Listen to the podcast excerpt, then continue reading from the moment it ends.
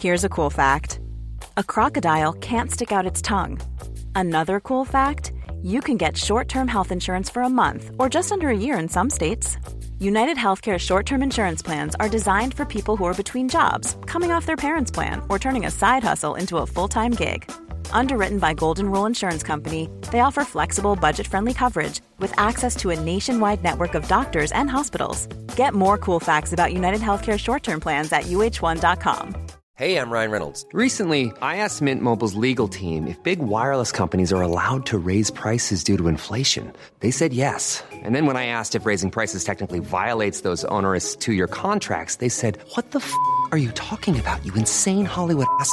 So to recap, we're cutting the price of Mint Unlimited from $30 a month to just $15 a month. Give it a try at mintmobile.com slash switch. $45 up front for three months plus taxes and fees. Promo for new customers for limited time. Unlimited more than 40 gigabytes per month. Slows. Full terms at mintmobile.com. There's never been a faster or easier way to start your weight loss journey than with PlushCare. PlushCare accepts most insurance plans and gives you online access to board-certified physicians who can prescribe FDA-approved weight loss medications like Wegovy and Zepbound for those who qualify. Take charge of your health and speak with a board-certified physician about a weight loss plan that's right for you. Get started today at plushcare.com slash weight loss. That's plushcare.com slash weight loss. plushcare.com slash weight loss.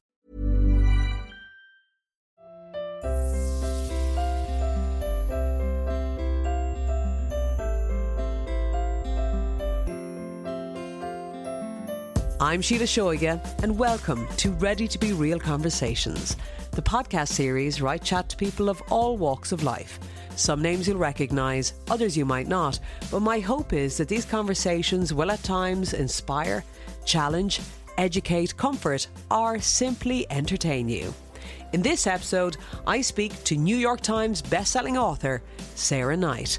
People kind of they they read the titles of my books and they think, "Oh, maybe that's kind of rude." I am not promoting rudeness. I'm promoting honesty, politeness, transparency, and compromise.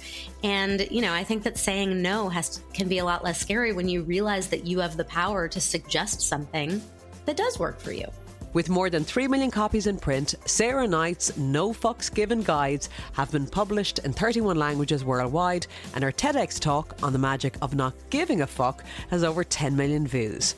In this conversation, she talks us through how best to live an authentic and fulfilling life by embracing the power of saying no and having boundaries. And as is often the case with Ready to Be Real chats, the language in this episode, as you'd imagine, isn't always suitable for young or sensitive ears, so please be mindful as you listen. I started by asking her why she gave up her successful career in the corporate world in 2015. Well, I was a, high level book editor in New York City, and I had been doing that job for almost 15 years. And I was suddenly finding it very hard to get out of bed in the morning. Very difficult to get on the subway and to commute 45 minutes to a job that I liked, that I loved, in fact, you know, collaborating with writers, discovering new voices, watching books come out into the world.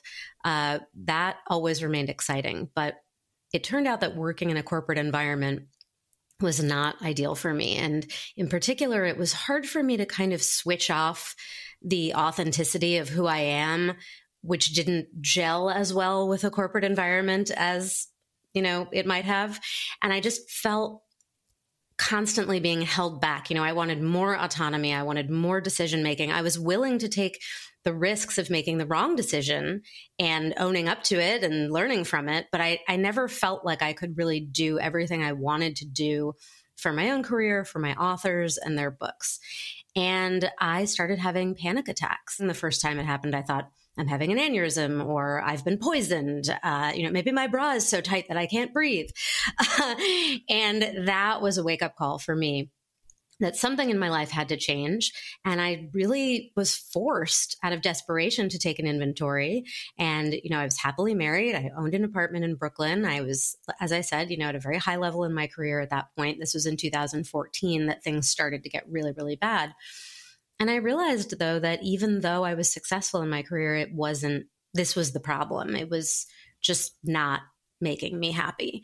Mm. And it was terrifying to have to confront that and to think about the prospect of quitting it all to work for myself, which is what I felt like would really be fulfilling, being my own boss, like I said, making my own decisions and taking my own risks. But I had identified for so long with the idea of being a you know, a New York City book editor and I was going to rise all the way up to publisher. I was going to have my own imprint. I was probably going to die behind that desk. You know, this is what I thought my life was going to be. Yeah. And I really identified so much with my reputation and the career that I had spent so much time building. Um, but it basically took me about a year from the initial realization until June of 2015 when I walked into my boss's office and said, I don't want to do this anymore.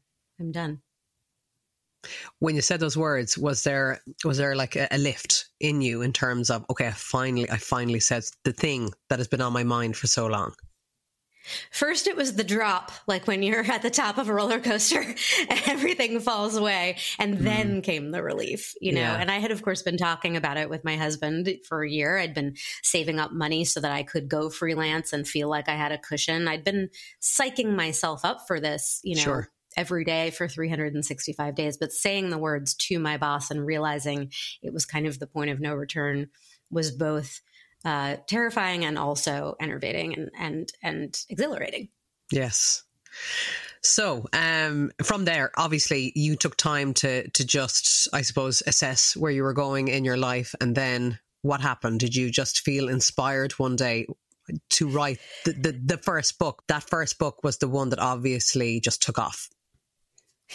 So, uh, perhaps not coincidentally, almost immediately after quitting the job that was giving me panic attacks and miring me in depression, uh, I felt somewhat free in my creative space and had the idea for my first book, The Life Changing Magic of Not Giving a Fuck.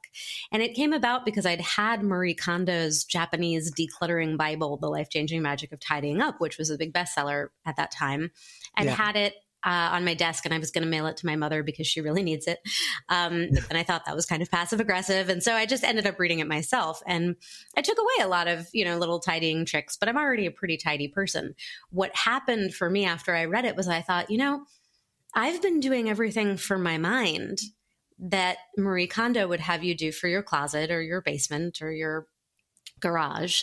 I've been getting rid of things that don't serve me. I've I've been pushing them out the door, sweeping them out and making room for things that really do, including these bursts of creative energy. And I thought, you know what would be fun? You know, a book called The Life-Changing Magic of Not Giving a Fuck that's kind of a parody of this one. And I intended it for, you know, to be a humor book at the beginning, but it ended up taking on a life of its own and mm. just people really responded to this idea of, you know, hold on to the joy, as Marie Kondo would tell you, but get rid of the annoy, which is what I was focused on. Yeah. And I think that's that's why I suppose you know what you're writing about is is is resonating with people and people want to hear more because a lot of us and I don't know what you were like yourself as a kid, but for a lot of people it's kind of like we're trying to unlearn years and years of conditioning whether it's our own home environment, whether it was just, you know, society and what it taught us to how to be and, and, and people please and, and to always say yes on all the rest. Um, that there's a lot of work that a lot of us have to do on actually discovering who we really are and what we really want. Because sometimes it's so muddled and we're so we struggle so much to find it because we have been so long trying to keep other people happy that we don't even know what we want ourselves. I, I couldn't agree more. And I think part of it for me is just being born into a kind of type A, very ambitious, organized, focused uh, brain. And part of it is being the oldest child, the oldest daughter, um, you know, someone who society conditions as a young woman to to serve and to make people feel comfortable and to make sure that nobody feels bad and and all of this stuff that leads to people pleasing and it leads to putting other people's needs ahead of your own. Um, and so that combined with the fact that I had reached this point of great success doing what I was doing, I had when I left Simon and Schuster in 2015, I had just published Luckiest Girl Alive by Jessica Knoll, which became the best selling debut fiction of the year. Mm. I had a nonfiction book on the bestseller list by Dr. Emily Nagoski called Come As You Are The Surprising Science That Will Transform Your Sex Life. And mm. I had a humor book um, by someone who goes by the tweet of God on Twitter, who has millions of followers, being turned into a Broadway show. So this was like, I was I was peaking, yeah. and yet it somehow became out of like I said, sort of desperation more important to follow my instincts that I don't need to keep doing this just because it's what people expect from me, nor do I need to keep doing it because it's what I've expected from me for the last 35 years or so. Um, and it was really, really difficult. And one of the things that I try to do with my books, a lot of them are just sort of the result of me working these things out for myself and then trying to put them into a sort of fun and simple practical blueprint so that other people don't have to suffer quite so much as I did in order to get to this point. Mm. I know that for some people, saying no can feel just so utterly so utterly difficult. They just can't even bring themselves to it. I mean, I, I'm working on it myself. I've definitely improved massively in recent times. And I think for me, a lot of it is just getting that bit older. Uh, you know, I'm 44, you know, in a month's time, and I definitely feel l- I'm less concerned about keeping other people happy because I know how, how precious time is. And I, I, you know, I, I, I, I know I suffer if I don't do what feels right for me. Um, but for a lot of people, they feel like, well, if I don't say yes to it, I, am I am I an asshole? Am I an asshole if I say no? Am I am I coming across as I, I don't care or I'm mean or I'm this or I'm that? And I know you're very clear to point out there are ways and means of saying no. Absolutely. I too am 44 and I also feel the the you know the fact that there's there's less time ahead of me perhaps than there has come before and i want to make it really valuable hmm. and the thing about saying no and I, I wrote an entire book about this called fuck no, how to stop saying yes when you can't, you shouldn't, or you just don't want to, is that so often the guilt and sense of obligation are coming from inside the house. We're not even letting other people make us feel guilty. We're making these decisions inside our own head, reprimanding ourselves for potentially not being a jerk, not being an asshole. You know, I should do this. Should is a is a terrible word mm. because there is a difference between true obligation. You are obligated to show up to your your job if you want to get a paycheck. That is a true obligation. You are not obligated to go to a birthday party. You are not obligated to pick up an extra volunteer shift. You are not obligated to donate to somebody's 10K charity. Um, these are things that are on a sliding scale of, you know, do you want to? Can you? Can you afford to? Do you have the time? Do you think it would be nice? Will it help someone else more than it hurts you to make this gesture or perform this task? Um, but you don't have to so immediately feel guilty and obligated and say yes right away. And so, one of my best tricks from Fuck No is what I call the no and switch. Um, and I go through a bunch of different ways, starter ways for people to say no who are uncomfortable with it. Did you know that you can say no to something and propose an alternate that works for you? So, for example, if your sister invites you to come spend the afternoon with her watching her kids' football game, and you're like, you know, I don't really want to drive half an hour out to the field at nine o'clock in the morning to watch a bunch of nine year olds play footy, uh, you can say, hey, thanks so much for thinking of me. That's not going to work, but I'd love to see you, or maybe even I'd love to see you and my nephew, and propose an alternate time that works for you and that would make you happy.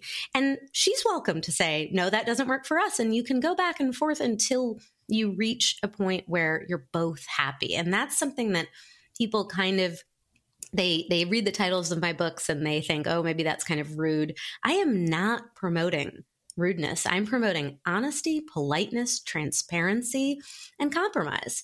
And, you know, I think that saying no has can be a lot less scary when you realize that you have the power to suggest something that does work for you. Yeah. And that's it. I think um, you've hit the nail on the head because, you know, we worry that we are going to be perceived as as rude if we if we say no but it is about um saying it in the right way that is allowing you to to be authentic as well. For me, that when I say no to something, my body speaks to me. You know, if I say no to something that I that I that I didn't want to do, uh, you know, there's a release with that. But then if I say yes to that thing that I didn't want to do, I have an, I, you know, I, I feel it. I feel it in my in my stomach. I feel that knot. I feel that tightness, and it's you know again it's it's back to your your gut, I suppose, speaking to you and, and that that uh, that communicating to you that this is this is not right for you. So why are you doing it? And I think the more we tune into that, the, the better it can be for us. Were you as a kid? Were you were you always good at at standing up for yourself and saying no, not for me? Uh, I was very good at saying no, not for me when it came to things like running the mile in under 10 minutes. You know, in our physical ed- education classes, we had this, it's called the presidential fitness test. And we had to do, you know, three pull ups and 10 jumping jacks and, yeah, yeah, yeah. and, run a mile in under 10 minutes. And I just walked around the track. And I remember very clearly my gym teacher saying, Come on, Sarah, you know, you can do it. I was like, I, I don't want to do this. He's like, Do it for yourself. And I was like, I don't care how fast I can get around the track. I, I do not care. And I'm not going going to run. Like I'm not going to do it. So in that sense, yes, I was very good at kind of putting my foot down. Not so much when it came on to taking taking on work, taking on obligations. And part of that is, you know, my perfectionist nature was give it to me, I'll do it right. So I don't have to kind of suffer through watching other people do it wrong. And that's something that again, now I'm 44 years old. I've had some time to to get to a real nadir on perfectionism and how badly that can erode uh, your your energy levels. And I call myself a recovering perfectionist now. Um, but I also think that back to what you said about feeling, you know, feeling it in your gut when you say yes to things that you didn't really want to do and no. Uh, I, I recommend a visualization exercise when somebody asks you to do something, whether it's a work task or a, you know, personal relationship. Give yourself the gift of, let me think about that and get back to you like just a quick like oh thanks let me check my calendar. That's how you pause and don't have to say yes in the moment. And then visualize. How are you going to feel at four o'clock in the morning when you roll up to the airport on your way to a wedding halfway around the world that you don't really want to go to. You know, think about how you're going to feel in that moment because if you say yes now because you're flustered, you are going to spend the next 3 months dreading it you are going to hate yourself when you're standing in line at airport security, and you're probably not going to have that much fun at the wedding. And you've mm. probably spent a lot of money that you did not need to spend. Say, let me think about it. Decide that you're going to pass. Do it politely, which is doing it in a timely fashion. Maybe send a gift. But, you know, just give yourself the time to think it through. And if you feel that clenching in your gut, that's a sign that you should be saying no. In situations where say it is somebody who is a, friend. It's not it's not an acquaintance. It is a friend but their ask is is big and you're not feeling it. Do you let them down gently? Do you um do you make something up to soften the blow of the no? Or do you just give it to them straight but politely? So I feel that honesty and politeness do work in tandem. Sometimes being completely honest is rude. You know, if you were to say, I don't really want to go to your um, birthday dinner on a Wednesday night at nine o'clock because it's going to be full of your other friends that I really don't like and I don't want to be stuck with them. That would be that would be rude. It would be honest, but it would be rude. You don't have to quite go that far. You can say, I'm so sorry, I'm not available. And you know, in your mind, you're like, I am not available to hang out with a bunch of people I don't like. I don't make myself available for that. But all you've said is, I'm so sorry, I'm not available. And then you can offer an alternate time.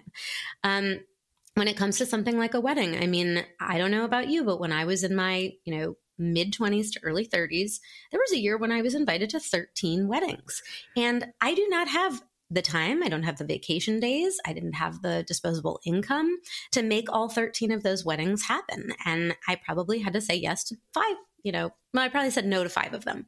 And I, and it was different ways for different people. You know, I had, um, there was a, a cousin of my husband's and her wedding was the weekend after a wedding we were definitely going to and her wedding was much further away and we're not very close i've probably only met her three times in my life and we just wrote back a very nice rsvp no and sent a really nice gift and it wasn't a big deal um, there was a friend who, you know, I said her wedding was going to be across the country and her bachelorette party was going to be in Mexico. And I said, I can only go to one of them. Which one do you want me at? And she said, come to Mexico. So, you know, you're honest, you're you're giving other people choice. Yeah, I love that. Politely yeah. sending a Mm. gift. Uh, there's lots of ways around it without being without being what I call bad selfish, uh, and certainly without being an asshole. And is it a muscle that, you know, the more you use it, the, you know, the stronger it gets and the easier it gets, you know, to implement the no? Absolutely. And I sometimes sound a little bit like a, a drug dealer when I say, just try it. Just try it once and you're going to see how great it is, how how relatively easy and with relatively few repercussions. Just try it. Yeah, because there is that, you know, we do hear about people talking about the power of yes. And while there is a power uh, in saying yes, also, I think it's, it's, it's, there's much more value in the no because I think it's easier. We're programmed to do the yes more anyway. It, it's, it's more challenging for us to, to, to say no. So therefore implementing that and actually working on that side of things more than the yes is, is more powerful. But where do you stand on that? Where do you stand on the yeses? I mean, I think that the idea for me is that if you're saying more no's to things that you know are not going to serve you, to people you don't want to be around, to jobs you don't want to do, then you've freed yourself up to say yes. You know, a fuck not given is something gained. You've gained back some time, energy, and or money that you can spend on the things you want to say yes to. And then you can be fully present for those things and you're not exhausted and you're not constantly thinking the whole time you're doing it about the next thing you have to do that you really shouldn't have committed to. So I think it's a balancing act. Well, actually, on that, can we talk about the fuck budget and expand Ah, on it yes. a bit more? Because I, My- such a great concept. my most enduring legacy.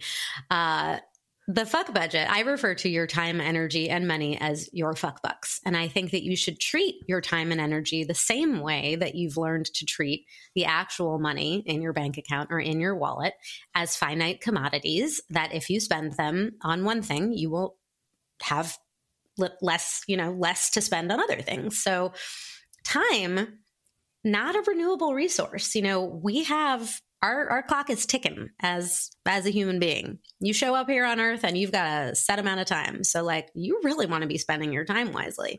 And energy, that's a renewable resource, but you have to give yourself the chance to renew it. If you're going out straight 24 7, week after week, you're going to be so depleted that you won't even be able to bring any energy to the things that you committed to next week. And in terms of money, you know, some people are harder up and some people have more to give. For me, when I was in my 20s, I would be much more likely to donate my time and energy to a cause. Now, I'd rather donate some money because my time and energy is a little bit more precious to me and I have the money to spend. But in any case, it's like an overall budget. And you need to be able to make your fuck budget by looking at what's important to you and what you want to spend that time, energy, and money on, and then stick to your fuck budget by saying no to the things that would reduce it to cinders. Uh, and I think it's just become, for some reason, a, a really easy concept for people to wrap their heads around when they might have otherwise had all that guilt and obligation and a lot of stress around money and anxiety. If you can just sort of look at it as if you spend it, there is less of it to spend on other things. So, in the same way that you want what you want, you have to save your fuck bucks in order to put them toward that thing that you want. When you're ready to pop the question, the last thing you want to do is second guess the ring. At Bluenile.com, you can design a one of a kind ring with the ease and convenience of shopping online. Choose your diamond and setting. When you find the one, you'll get it delivered right to your door. Go to Bluenile.com and use promo code LISTEN to get $50 off your purchase of $500 or more. That's code LISTEN at Bluenile.com for $50 off your purchase. Bluenile.com code LISTEN. Everyone knows therapy is great for solving problems, but getting therapy has its own problems too, like finding the right therapist, fitting into their schedule, and of course, the cost. Well, BetterHelp can solve those problems. It's totally online and built around your schedule. It's surprisingly affordable too. Connect with a credentialed therapist by phone, video, or online chat, all from the comfort of your home. Visit betterhelp.com to learn more and save 10% on your first month. That's BetterHelp H E L P. There's never been a faster or easier way to start your weight loss journey than with PlushCare. PlushCare accepts most insurance plans and gives you online access to board-certified physicians who can prescribe FDA-approved weight loss medications like Wegovy and Zepbound for those who qualify. Take charge of your health and speak with a board-certified physician about a weight loss plan that's right for you. Get started today at plushcare.com slash weight loss. That's plushcare.com slash weight loss. plushcare.com slash weight loss. What would your guidelines be to somebody who is brand new to the concept? Like, what would be those, your top three points to make as to how you can dip your toe into the world of no? Well, the very first thing is that you have to stop giving a fuck about what other people think. Um, and some people think that this is the most difficult thing in the world. It is not. And I will tell you how to consider it. You do not control what other people think. Mm. You can only control yourself, your own behavior, your own decisions. You could be making the best goddamn decisions out there and somebody could decide they don't agree with you and they don't likely I mean, have you been on TikTok? I put an opinion out on TikTok and 100,000 people tell me I'm wrong and another 100,000 people tell me I'm right. So you can't control it. And if you let go of things you can't control and focus on what you want out of your life, let go of worrying about what people will think if you abandon your 15 year career. Let go of what you're worried your parents will think if you decide to go freelance after you spent all this time and money getting a, you know, Ivy League education. People also don't care nearly as much as you think they do about you and your life decisions. Mm. Typically, if you RSVP no to something, the person just moves on with their life. You know, it's not the kind of thing that somebody's going to be stewing over for the next 10 years. So, for people who are new to the concept of not giving a fuck, who are new to the concept of saying no and sticking to their fuck budget, I think the the first and very most important thing is to stop caring what other people think. Just focus on you, your own decisions, and whether or not they serve you. Um, the second thing, of course, is the honesty and politeness matrix. You know, if you want, if you're worried that you are going to be considered an asshole, then don't be one. Be honest, be polite, and be both of those things in tandem so that you have done nothing wrong. I call this my not sorry method. Decide what you don't give a fuck about, proceed with not giving a fuck about those things, be honest and polite while you're doing it, and you've done nothing wrong. You have nothing to feel guilty for or ashamed of you don't have to apologize. You are not sorry. Um, those are really the, the core. You know, I think that the the rest of the idea of freeing yourself up to say no is just remembering that we don't get any more time in this life, and so the more you know, the more devastatingly boring and terrible and annoying yeses you say, you're just depriving yourself of all kinds of other fun and or relaxation you could be having. I mean, I love to just sit home in my couch at night and mm. binge watch some Ted Lasso. You know, I, I don't need to be out at, at a at an event three nights a week. Sure. Um, yeah. But it really is. It's about paying attention to that balance. And we overthink. So many of us overthink, don't we? As you said, like you know, how will this person perceive it? And even if if you do say no, and it is with politeness, but it's direct, you can imagine how that person will receive the news, but you have no control over how they receive the news.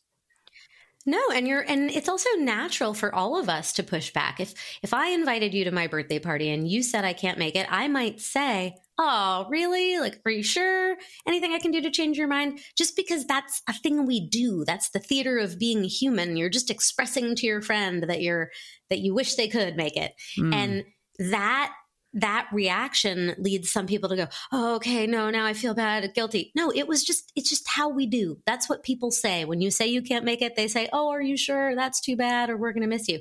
You can say, yeah, I am sure. Unfortunately, it is too bad, and I'm going to miss you too. And that just, that puts an end to it. And if there are people in your life who persist in pushing, and pushing, and really actively trying to make you feel guilty, yeah. First of all, those are not people that you should reward. You should not reward the bad behavior. But yeah. you can say, honestly, I think that your inability to take no for an answer says more about you than it does about me. Very good. Very good. Yeah. What about what about when we struggle to respond to that invitation or that suggestion, be it a dinner out or whatever it might be, and we're just we're, we're feeling it, but we don't want to let that person down, so we're let we're leaving them hang with it. I'm, I'm taking it that that's not something that you recommend doing. I do not recommend that. And I, but I do think it's worthwhile to give yourself that quick, you know, let me look at my calendar and get back to you. Let me talk it over with my significant other or thanks. Uh, hold that thought. I'll be back to you soon. You know, just give yourself that artificial pause so that you can think it through on your own and decide. And my kind of formula is in terms of being, like I said, bad selfish versus good selfish. You know, I believe in looking out for number one. I think you need to protect yourself. You need to protect your fuck budget because if you're overwhelmed and overbooked and overdrawn, you're no good to anybody anyway. But yeah. if you're worried about really hurting someone, you can ask yourself, does saying no hurt them more than it helps me? You know, maybe there's just something I don't really feel like doing. It wouldn't be my top choice. Um, but I know that it is extraordinarily important to this other person, whether on a personal level or, you know, helping them complete a task. And I think, you know what? It's it's going to help them more, you know, more than it hurts me to say yes, so I'm going to say yes. And that's how I sort of balance the books in my own mind. You know, I'm not out here trying to just say no and not be available to anybody who who I love or who I support or who I'm working with just to just to say no for the sake of it. I'm just I'm I'm thinking about it and I'm doing a little calculation. And so I think that if it if it helps you more than it hurts anybody else to say that no, then go right ahead. You should feel completely confident in doing it, but don't leave them hanging because that's yeah. rude. Yeah. Somebody has a party to plan. They need a budget. They need to, you know, set up the the place cards on the table, whatever it is. Like they just need you to say yes or no. Mm. And what you were saying there earlier about compromise, uh, I had it recently with some friends of mine, and you know we're in a WhatsApp, we're in a WhatsApp group, and uh, we were planning a, a, night away, the girls together. And right now, with what I have going on in my life, I just wasn't in a position to do that, and I knew my body was screaming at me that it was a no, but I still wanted to see them. So the compromise is I meet up earlier, and I spend a number of hours. We all hang out, we get to catch up but I leave rather than staying the night. So I feel like I hope that they're okay with that, which they've said they are, which is brilliant. Um, and I'm still getting to see them, but I'm not doing the thing that I didn't want to do, which was to do an overnight uh, and be away. Um, and and you know, it feels so much better when you kind of voice your truth and you say, "I'm just this is." where I feel about this thing and how do you guys feel about that and you can discuss it and it's much healthier than me saying nothing, doing the overnight, not wanting to, or not turning up at all, I suppose. Mm-hmm. I mean, this is actually something that I think is really good for people who suffer from FOMO, uh, whether it's personal or professional. And I'm worried that if I say no to this, they're never going to ask me again. Um, yeah. And I recommend absolutely being honest. You know, if you have friends who are always uh, wanting to include you in big events and you say, you know what?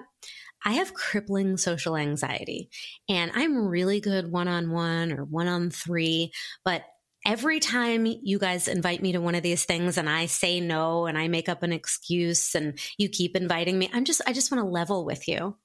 I don't want you to stop inviting me to small, you know, carefully curated gatherings, but I am always going to say no to these big parties and things because of my crippling social anxiety. And if they're your real friends, they'll be like, oh, so that's why you're saying no. It's not because you don't want to be with us. It's not because you're a flake. It's because this is difficult for you and we get it, you know, and it's the same thing with if your friends invite you to a, you know, summer share in the Hamptons and you just can't afford it, but you don't want them to stop asking because if, you know, next year you might be able to afford it. And so instead of kind of weird giving weird excuses and making it kind of seem like you, you don't you don't want to go at all you can say i would love to do this. I cannot afford it this year. Please ask me again because i will plan for it. You know and that's so you don't have to worry that you're just saying yes yes yes to avoid your fomo and then putting yourself in a really difficult situation whether it's you know having a panic attack at a party or you yeah. know going into credit card debt just to spend a week in the hamptons have you had people reach out to you and share their experiences having read your books? I would imagine you hear from people all the time who have implemented, you know, um, your advice. Every single day, mm. every day. I get emails, I get Instagram DMs, and it's wonderful because, you know, you write these books in a in a bubble, uh, and you have no idea how how they're going to enter the world. Certainly, with my first book, I had spent 15 years on the other side of the desk. I had worked on amazing books that didn't sell very many copies, you know, and I'd seen not really amazing books go big. I knew that I had a great idea. I felt that I had executed it well, but I had no expectation of how well it was going to do. I mean, I just I, I, hoped to get a few good reviews. You know, I, I hoped to get a, a, couple of positive notices. Um, and so for me, the fact that the first book did so well and basically enabled me to continue and write books that aren't parodies, that are actually just, you know, original personal development books based on my advice, um, mm. has been amazing. And to hear from people, whether it's in response to Get Your Shit Together, which was all about motivation and goal setting, um, or Calm the Fuck Down, which was about managing anxiety and solving problems. Um, it's been, it, it's the best part. It's the best part of the whole thing because I get some really, um, I get some really intense messages from people, and I yeah. can't believe that I helped them through some of these really difficult situations. Brilliant. So the new book is Grow the Fuck Up and it's out on the 4th of April. I mean, it's self explanatory, but why don't we talk about it? I'd love to hear more. The subtitle is How to Be an Adult and get treated like one. And I think that's really important because adulting kind of went from this fun term, you know, it came onto the scene maybe 15 years ago for doing adulty things like picking out paint colors and learning how to use color stays. And then it kind of took on this sort of depressing tone of like, what adulting means I have to do all these things that suck and that, and I don't know how to do them and I don't want to do them and there's nobody here to help me. And what I really wanted to express to the audience for this book is that adulting does not have to be nearly as difficult or intimidating as you think it is. There are lots of easy ways to put yourself in the mindset of being a grown up. And when you act like a grown up, when you are reliable, when you are dependable, when you exhibit self control, when you have self awareness, people will treat you like a grown up. And so they they will give you respect and they will give you trust and they will grant you autonomy and it it's really like a, a virtuous cycle so what I'm what I started to do was write a book for younger people because I'd been getting a lot of with the advent of TikTok, a lot of younger people had been discovering uh, my books and had started writing to me, and I thought, oh, this would be good, kind of set yourself up for adulthood. But as I was working on it, it became clear that a lot of us need a little help growing the fuck up, uh, mm-hmm. no matter where we are, kind of on that timeline.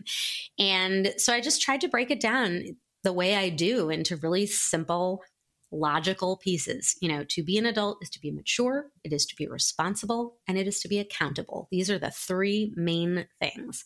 And within those three parts of the book, I talk about, you know, things that you need to master communication, critical thinking, coping.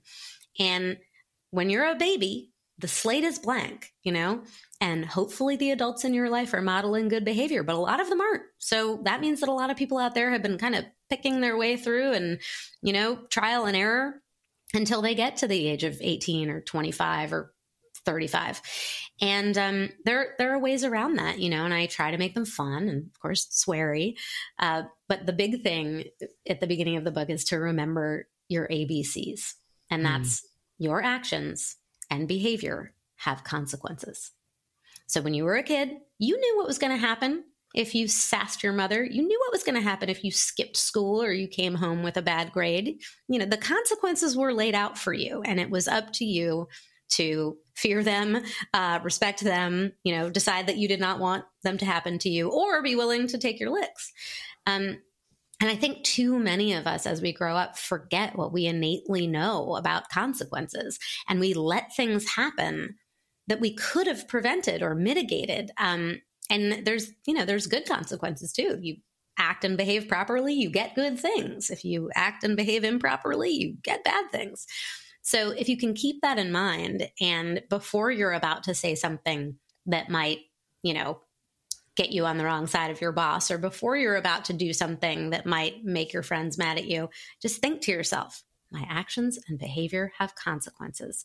And then you know proceed with that understanding that you have you do have the power here to engender better outcomes for yourself. Um, and that's something that you couldn't do when you were an itty bitty baby. But now that you are an adult, you have that power. So use it.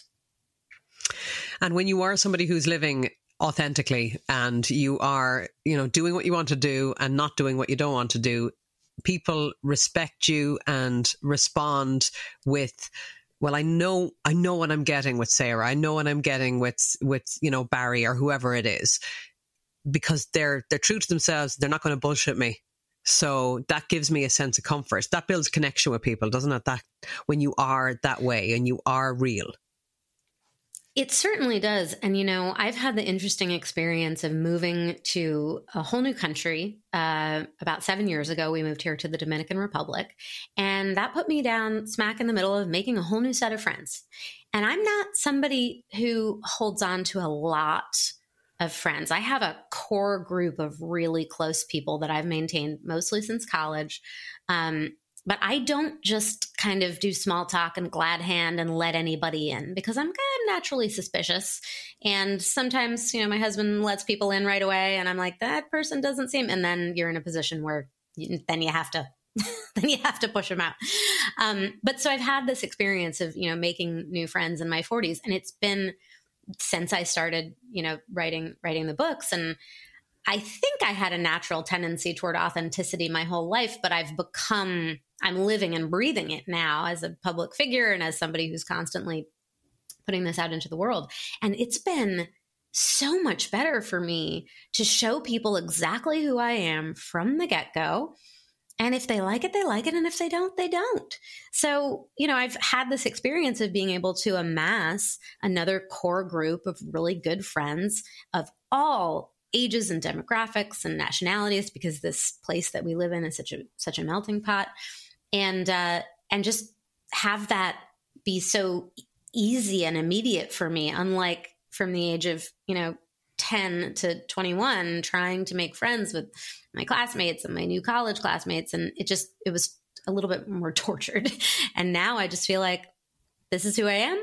If you like mm. it stick around. If you don't no worries. You know it's very liberating. And if you could go back in time would you do things differently or would you still have maintained the path you know as in would you have if you could make different decisions because i know you had a very successful career uh, before you, you gave it all up and went a different direction but would you do it differently do you think I wish that I had left to work for myself at least five years earlier. You know, I'm not going to malign the the career that I had. It gave me the connections. It gave me the understanding of how to write books. I mean, just from the time I was apprenticing under an editor to the time I was editing my own manuscripts, like that was a really valuable education and experience. And it gave me a lot of confidence and a lot of contacts. But I could have left five years earlier and it wouldn't have it, it, it, wouldn't have hurt me on the experience and contacts front and it would have given me an extra five years to be doing what i'm doing now and i think that it would have avoided you know, in hindsight, it would have avoided a couple of panic attacks. And uh, and you know a few really really really tough years. If I had at the very beginning of the inklings that maybe this wasn't all there was out mm-hmm. there for me um, taking that leap. But you know it's it's hard. It feels so risky. So again i'm out here kind of letting people know that you can do it and it does feel risky and it does feel terrifying but it's possible to make it work for you beyond your wildest imagination. And then you'll be like me, wishing you had done it five years earlier. Thank you so much for your time. I've loved talking to you. Your book, Grow the Fuck Up, is out on April the 4th. Sarah Knight, thank you so much. Thank you for having me. This is fantastic. If you enjoyed this episode, please share it with your friends, your family, or on social media. And you can support what I do in all the usual ways by clicking follow, giving a rating, or leaving a little comment. Thank you so much. You've been listening to Ready to Be Real.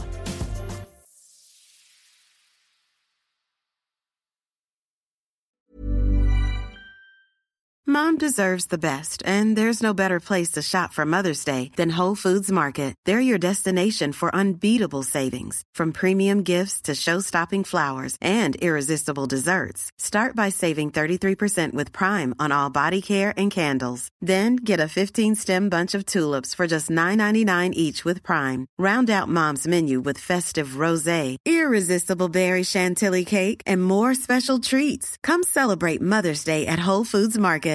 Imagine the softest sheets you've ever felt. Now imagine them getting even softer over time. That's what you'll feel with Boll and Branch's organic cotton sheets. In a recent customer survey, 96% replied that Boll and Branch sheets get softer with every wash. Start getting your best night's sleep in these sheets that get softer and softer for years to come. Try their sheets with a 30-night guarantee. Plus, get 15% off your first order at bollandbranch.com. Code BUTTERY. Exclusions apply. See site for details.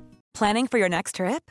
Elevate your travel style with Quince. Quince has all the jet-setting essentials you'll want for your next getaway, like European linen, premium luggage options, buttery soft Italian leather bags, and so much more. And is all priced at 50 to 80% less than similar brands. Plus, Quince only works with factories that use safe and ethical manufacturing practices. Pack your bags with high-quality essentials you'll be wearing for vacations to come with Quince. Go to quince.com/pack for free shipping and 365-day returns.